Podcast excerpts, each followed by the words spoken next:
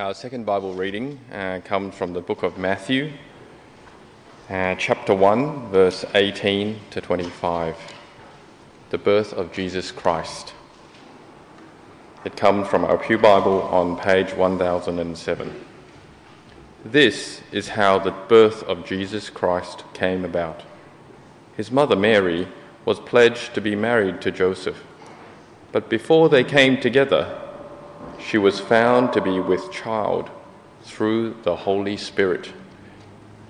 Because Joseph, her husband, was a righteous man and did not want to expose her to public disgrace, he had in mind to divorce her quietly.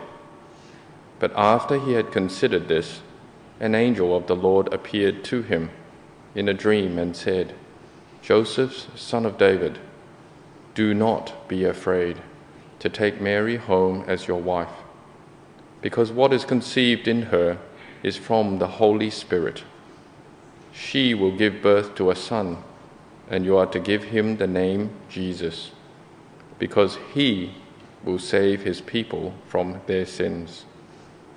All this took place to fulfill what the Lord had said through the prophet The virgin will be with child and will give birth to a son, and they will name him Emmanuel, which means God with us. When Joseph woke up, he did what the angel of the Lord had commanded him and took Mary home as his wife. But he had no union with her until she gave birth to a son and he gave him the name Jesus. Here ends the Bible reading.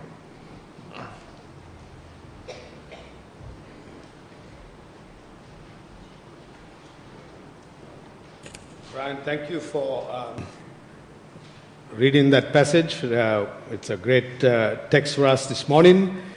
Uh, let's uh, come uh, to our God once again in prayer and seek in His wisdom as we look at His word. Let's pray. Heavenly Father, we thank you, Lord, for your word. Uh, we thank you that we can read it, have it explained freely in our country. We thank you, Lord, for the message of Christmas this Christmas season. We pray, Lord, that your Spirit will speak to our hearts, that you would encourage us this morning, that you would strengthen us in the faith. In Jesus' name, Amen. Well, friends, uh, as uh, was reminded this morning, we are nearly, what, eight days away from Christmas. The kids are all quite busy, I'm sure, waiting for their gifts. Uh, some of us have done our shopping. Have you, have you completed all your shopping already? Uh, don't feel embarrassed. It's all good, right? It's all good. I think I have, I think I have nearly finished everything. Whoopee, that's great. Well, friends, this morning we're going to look at uh, this passage, which is Matthew chapter 1, 18 to 25, and I hope that you would keep your Bibles open as we uh, look at uh, this this passage together. As we look at this uh, text this morning, I want, to, want us to see uh, four things. Four things. One is Joseph's situation. Secondly, Joseph's solution. Third, God's solution. And fourth, Joseph's response. So, Joseph's situation, Joseph's solution, God's solution, and Joseph's response. Let's have a look at this passage. In, in uh, 118, keep your Bibles open, please. We could follow this together. Now, the birth of Jesus Christ took place in this way. When his mother Mary had been betrothed to Joseph, before they came together, she was found to be with child from the Holy Spirit. It simply begins with these words. Very simple words, but yet extremely profound words. The birth of Jesus Christ took place in this way, a straightforward, clear statement. And yet, what, we, what is revealed to us this morning is quite a significant thing, quite a significant event, quite a significant birth like no other birth. There are two facts that are clear in this text. Mary is going to be with a child, and this is before she got married to Joseph. And Joseph was not the real father. The child is to be conceived by the Holy Spirit. Now that's Joseph's situation that Joseph found himself in. As we look at Joseph's situation, we know that he's a carpenter. He lives in Nazareth. That's where we are in the text. Nazareth isn't much of anything.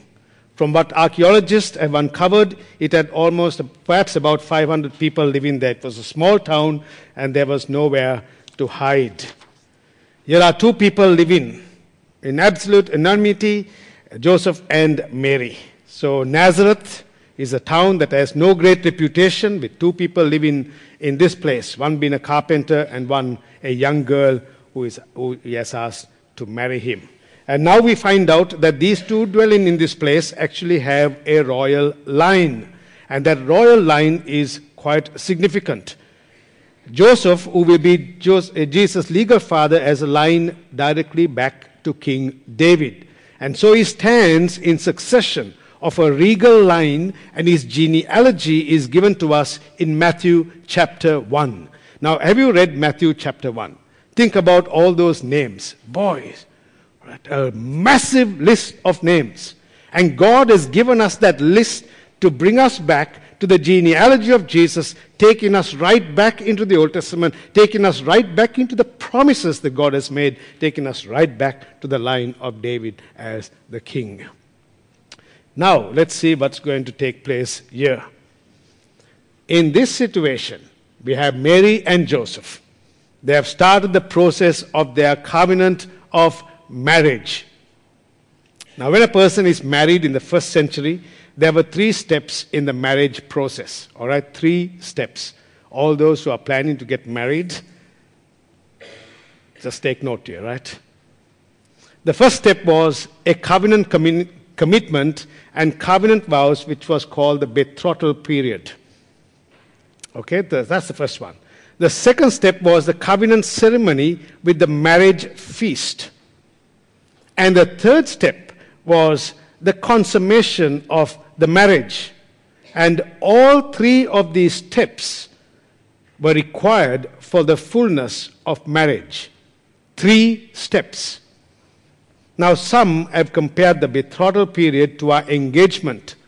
When someone is engaged, I had someone recently was engaged in this congregation, and uh, their hands was just the hand was just going like this all the time, and I was to find out what is going on with your hand, and then I realized suddenly there was a ring on the finger. Can't you see it, Chris? Can't you see this ring? Right? Well, the engagement period is that what we have here in this text? Right? But it's not for an engagement. Is for in, in our understanding, the engagement is stating an intention to be uh, to get married, and the giving of a ring symbolizes that. In the betrothal period, they took marriage vows, that's, and that's why it was a very, very significant part of that entire process. And so they would use phrases like husband and wife. And there was an assigned period of time in which they would then declare and manifest the purity of their intentions. And then it would come to the covenant ceremony, the marriage feast, and after which was the covenant of the consummation of the marriage. Now, Mary and Joseph are at step one because we just learned from the text that they haven't come together, which likely means that they haven't had the ceremony or the feast, and they certainly have had no sex in this relationship. So Joseph finds out Mary is with child. We don't know how he found this out. Even though they are in a covenant relationship with covenant promises made, they have not come together and she is with child. Now, can you imagine what is going on through Joseph's mind at that very moment? What will he do with this information? It's an interesting moment in the text. It's an interesting moment in Joseph's life. Imagine if you were, as a young person, getting married, and suddenly, as a young guy, you find that the wife to be is pregnant. How would you react? Hmm? No, I mean, just, just think about it for a moment. What would you say? Would you say, oh, it's okay, honey, it's all good, no problems, all fine? Would you say, can I have my ring back? How would you respond? A tricky situation. Right? He would perhaps have been definitely disappointed, embarrassed, angry, and a number of emotions, I presume, would have come into play. And this is the situation that Joseph finds himself in. What is Joseph to do? What is Joseph's solution? Well, have a look at verse 19. And her husband Joseph, being a just man, and unwilling to put her to, to shame, resolved to divorce her quietly. This is a verse in the Bible that speaks, friends, specifically also reference to Deuteronomy chapter 24 and verse 1, which talks about marriage or a man taking a wife. We have this. When a man mar- takes a wife and marries her, if then she finds no favor in his eyes because he has found some indecency in her, and he writes a certificate of divorce and gives to her. So, Joseph, what's he going to do? Now, also at that time, in the traditions, it had come to such a point that when they uh, when, when the, the man found out that there was an indecent act that has been performed, he would make that situation publicly known. But Joseph decides he is not going to make it a public matter.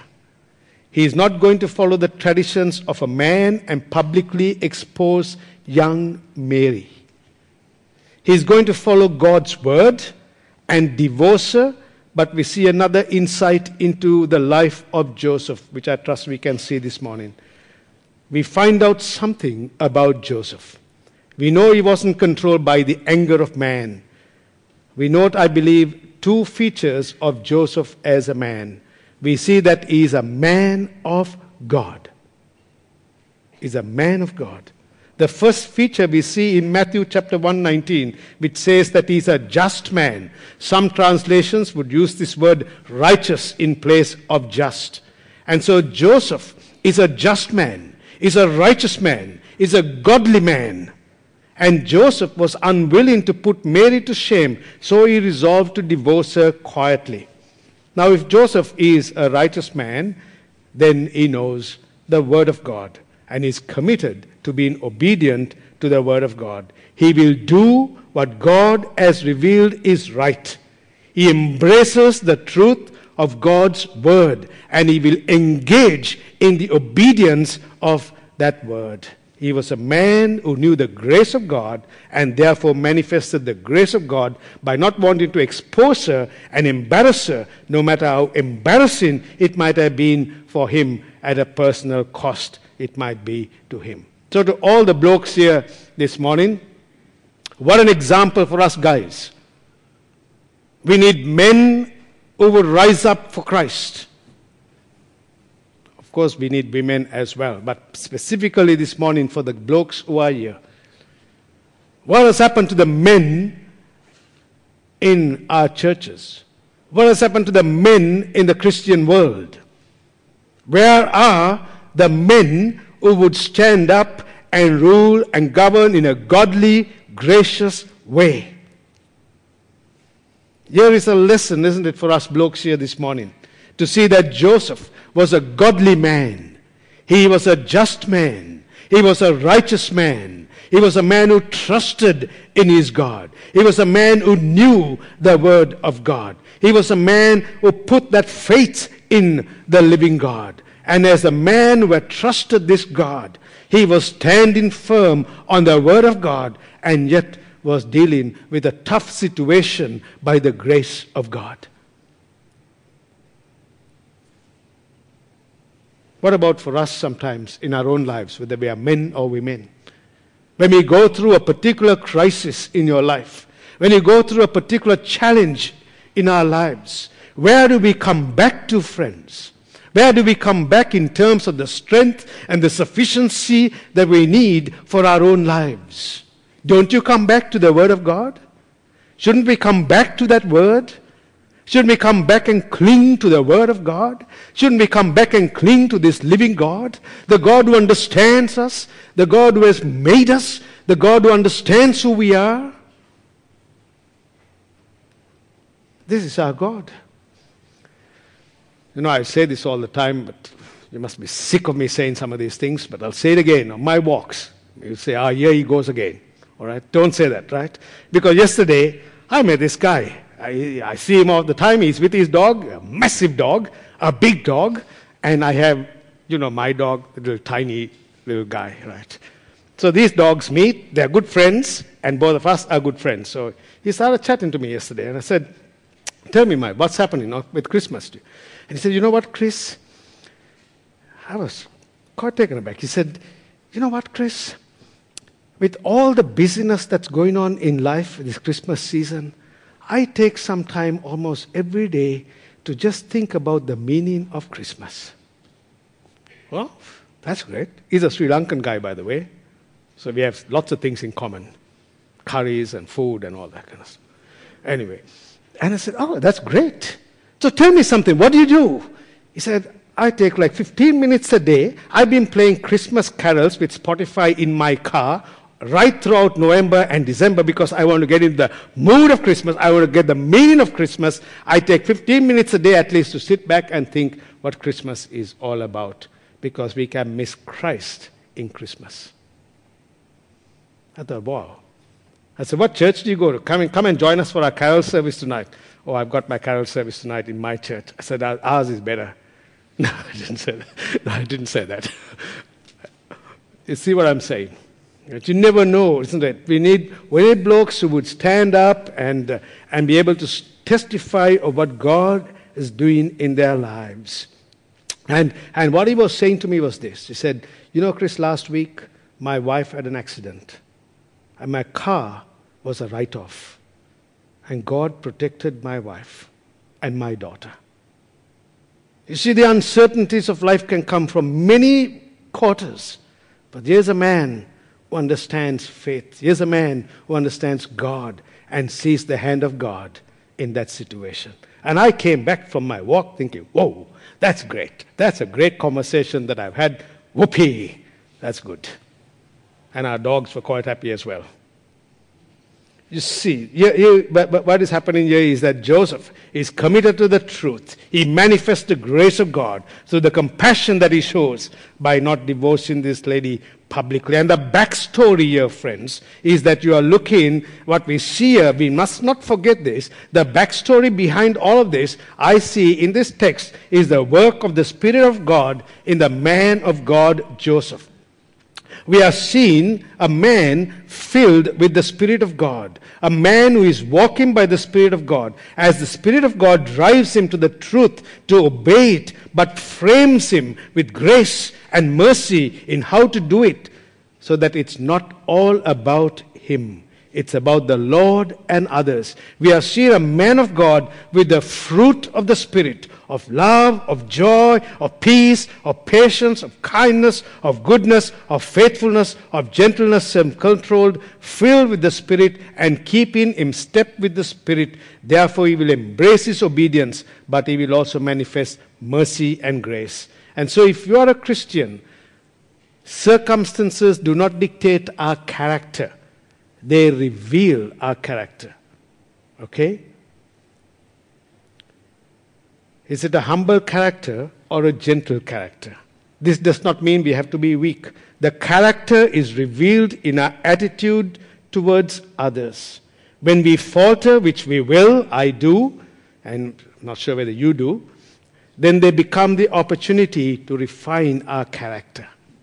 And what we see here is Joseph's character being refined by the Spirit of God, and his character is revealed under the circumstance. Don't you see that? Often in testing times, our character is revealed, correct? We see what we are made of. When we are put through the pump, our character is revealed. Either the good side or the bad side, either the patient side or the impatient side. Somehow our character is revealed. Here he comes, Joseph with a strange, with, comes up with a solution, sorry, a solution and a strategy. He will obey according to Deuteronomy 24:1, but he won't do it publicly like everybody else to protect himself from vengeance, but he does it privately behind the scenes. You see, there's a text in Proverbs 16, verse 9. The heart of man plans his ways, but the Lord establishes his steps. There is nothing wrong in planning. Joseph would have lined up all the plans for the big day, for the big wedding, But God had other plans for Joseph because through him and Mary, God's own plan was going to be executed. You see, we are made in the image of God. God does things on purpose, and we ought to recognize that in our own lives. It's just like in the life of Joseph. He has made a plan. And I love the way the one theologian puts it man proposes, then God disposes. Right? God redirects this plan. Imagine that. Right? Joseph had planned the wedding, planned everything. Suddenly everything is crumbling apart. But God is now redirecting that plan. Have you seen that sometimes in your own lives? You may have had a plan, you had planned the strategy, you had planned everything, and now God has suddenly come and redirected your plan and your life. Ever come across that? Ever wondered what a strange way this is? Have you ever imagined how God has redirected the paths of our lives in ways that may seem so strange to us? And yet, in unique ways, He builds and finishes the purposes in our own lives. Maybe you can see that in your life. So, what's God's solution to, uh, to uh, this situation? God sends an angel. Have a look here, verses 20 to 23. But as he considered these things, behold, an angel of the Lord appeared to him in a dream, saying, Joseph, son of David, do not fear to take Mary as your wife for what is for that which is conceived in her is from the Holy Spirit. She will bear a son, and you shall call his name Jesus, for he will save his people from their sins. You see, friends, we don't know who this angel is, but we do know that Gabriel talked to Mary, so maybe it was Gabriel. We know the angel shows up quite a, a bit in Scripture. And so here's God's solution to Joseph's situation. Interesting greeting. Joseph, son of David. Have you ever come across that? Elsewhere in the scriptures. It's very unique here. Joseph, son of David. This is the line of David. And the angel of God tells Joseph significant words Fear not. This is one of the fear nots in the Advent series. The angel tells him not to fear about taking Mary as his wife. The angel comes to Joseph in his confused state, in his conflicted state, in his compromised state, in his complex state, in his circumstances that is beyond human understanding that's going on here, and the words that comes from God to this confused, conflicted, compromised, complex person and situation is fear not fear not. What comforting words to Joseph. Often, friends, in our lives, we may face situations that are conflicted, complex, maybe due to a situation at work where you're facing a tough day at the office. Only a few weeks ago, I caught up with some person for lunch uh, from this, uh, yeah, doesn't matter. And this person was saying to me, You know, this week I've had such a shocking week, Chris. I could see it in his face. I've had such a shocking week because the place in the office has been a conflicted place. A troublesome person in the opposite desk is giving me a hard time. Sometimes in our own lives, or perhaps it is the fear of not knowing what would be the outcome of a medical examination. Ever gone and had a scan done, and you're sitting in the office and waiting for the doctor to call you in, and you think, ah, oh, no. I just don't know what is going to take place here. What's the result? A few weeks ago, I went for a heart stress test. Ever been on that machine where you have to pump your heart to 170 or something? Just as much you can live and survive, right? They go, increase the speed, boom, boom, boom. boom. I'm sitting, I'm standing there thinking, what is going to take place next? And then they bring down the machine, and I said, so what's the result? I'm not going to tell you the result, but I was so curious to know what this result was. Is my heart in good condition? They can't give you any guarantees, friends. It's cardiologists. Not too bad. It's not too bad. It's okay. you see, we can get so afraid, isn't it, of when you go for a test, a medical test. What do we do? Or perhaps you've di- been diagnosed with a, with a serious condition. We don't underestimate that. But in the midst of this conflict, in the midst of the challenge, the words that we have, and specifically here to Joseph, was fear not, but it's applicable in our own lives as well, isn't it? God is not underestimating the circumstance of Joseph, or that for, for that matter, our fears at all. He knows that fear is part of life and the experiences of, of life. But the assuring words of God to all who trust in Him are these wonderful words Fear not. Fear not. Why? Why? Why? Let me, let me refer to Isaiah chapter 41, verse 10. Fear not, for I am with you. Be not dismayed, for I am your God. I will strengthen you. I will help you. I will uphold you with my righteous right hand. You get that? Fear not because I am great. Fear not because I have got the bank balance. Fear not because I have got the good health. Fear not because I am it. Is that what it is? No, no. Fear not because I am with you. Be not dismayed, for I am your God. I will strengthen you. I will help you. I will uphold you with my righteous hand. Who is this I, friends? Who is this? Who is this I? It's God. And then we read this Isaiah 41 13. For the, I, the Lord your God, hold your right hand. It is I who say to you, Fear not, I am the one who helps you.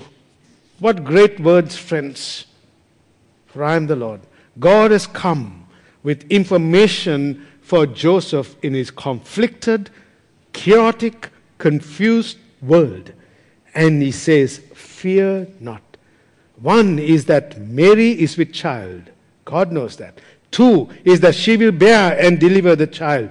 Three, that even though there was no uh, scans or whatever at the time, back then Joseph was told that she will have a son. I don't know how that was all worked out. There you go, the promise from God. And four, she is still a virgin. And what is in her has been conceived by the Holy Spirit.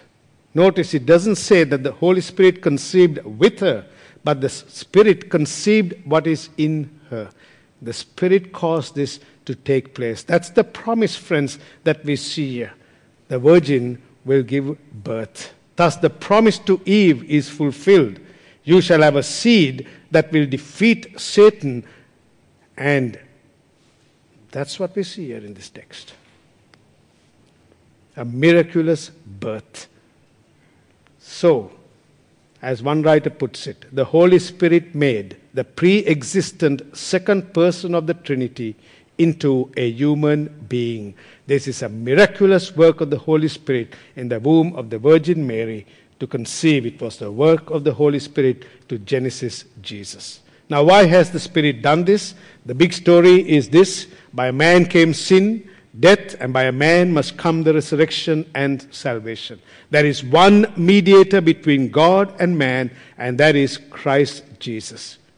And so he must be man, but he can't be from Adam because if he was, then he would inherit a sin nature from Adam. So Jesus is fully man, as a real body that comes from Mary. He will feel pain. He is not a superman, but he's a real man. He's also the Son of God, having come in the flesh. And this is the God man, two distinct natures in one person, unmixed and yet not separated, but interwoven, interdependent, one upon the other, and with each other. This is the miracle here that we see. And so Jesus adopted Joseph, and the Holy Spirit has delivered the adoption papers. The angel tells Joseph that he will call his name Jesus, which is the function of a father at that time to name his child. Fathers did that at the time. So Joseph is legally and functionally going to be the father of Jesus and raise him up in his home, working alongside his son as a carpenter. So Jesus was even known as the son of the carpenter, raised him alongside his other four brothers. Jesus is raised as the eldest brother by Joseph, his legal and functioning father. And the angel tells Joseph he will call him Jesus, meaning Yahweh saves, because he's going to save his people from their sins. And, and next week, John will touch on, uh, on Isaiah chapter 7 uh, a bit more on this. Now, look at verse 21, contains the key message, isn't it? God was saying, Fear not. The reason I'm sending this baby into the world is because I want to save my people from their sins. What a tremendous blessing that is. And that promise came to fulfillment in Isaiah 7:14. The Lord said, Therefore the Lord himself will give you a sign. Behold, the virgin shall conceive and bear a son, and shall call his name Emmanuel. And here the name is Jesus. He will save his people.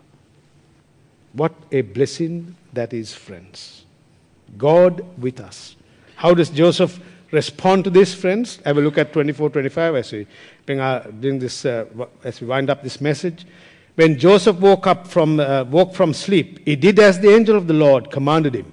He took his wife, but knew her not until she had given birth to a son, and he called his name Jesus. He woke up and now God has come to him with a word from on high.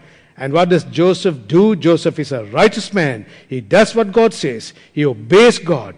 And the work of the Spirit continues to be manifest in his life. And he takes Mary as his wife, keeps her as a virgin until after the birth of Jesus, names Jesus, and raises him as his father. The angel said to Joseph, Fear not. God was executing his purpose through Joseph, the son of David, who had royal blood. Joseph made Mary's son his own by taking the Virgin Mary as his wife and by naming the son Jesus. And so, in doing so, Joseph bestowed upon Jesus the status of a descendant of David. He adopts Jesus into the house of David. I don't have time to unpack that. The kingly line for in Jesus, a one greater than David has come. Praise God, friends, this morning. He says there was no sexual relations with her until Jesus was born. So we have seen this morning the situation of Joseph, the solution, the problem, the response of Joseph, all of these things. Fear not. You know, friends, Joseph submitted to the Lord. He exercised his faith. What about you and myself this morning? This Christmas season, can we exercise that faith as we trust Him? Can we put our hands in the hands of the living God and say, Lord, I don't know all your plans, but I am trusting you.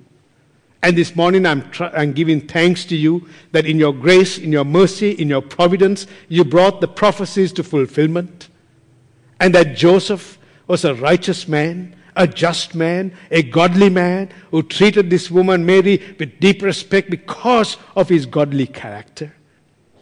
And he followed and he submitted himself to the hand of God because there is no other place for us to find complete fulfillment than being in the center of God's will. Correct?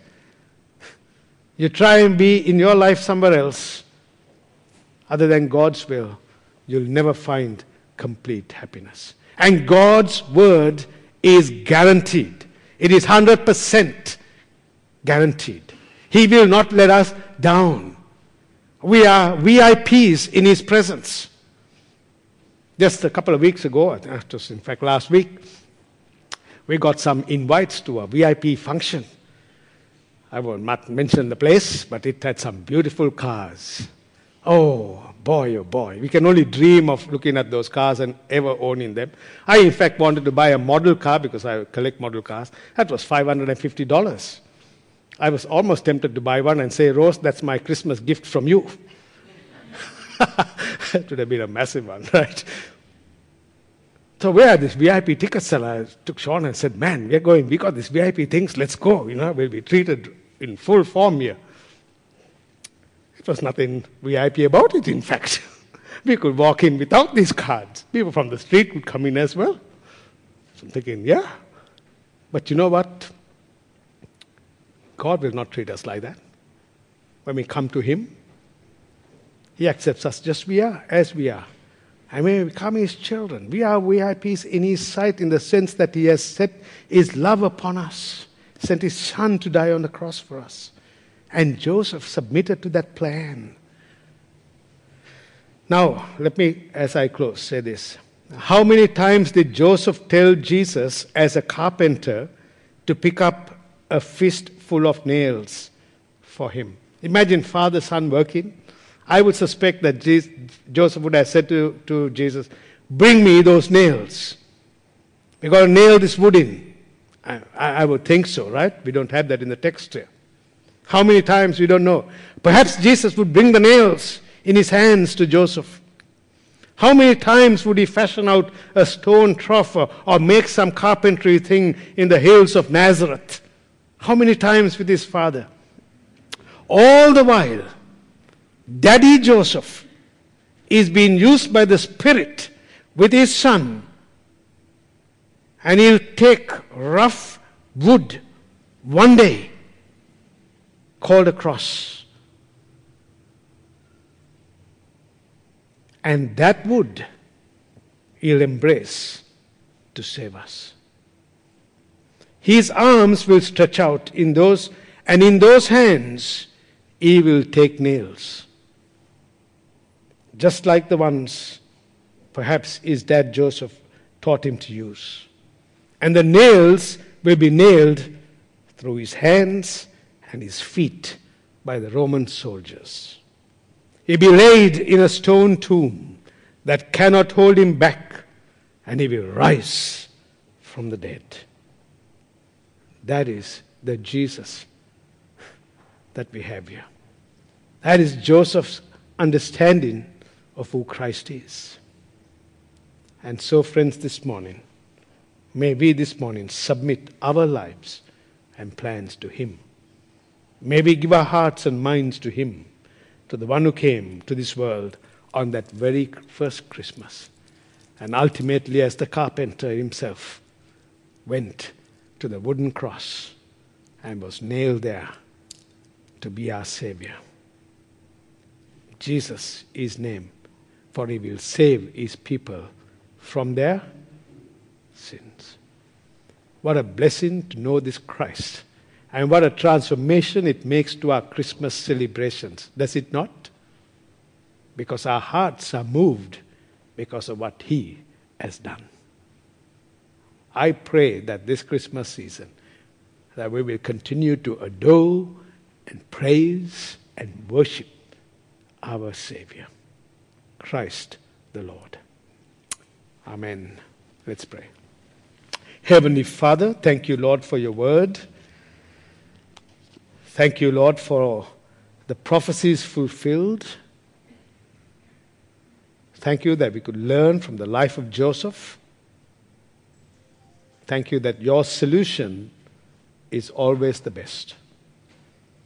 And thank you, Lord, for dealing with our sin in Christ that makes our Christmas more meaningful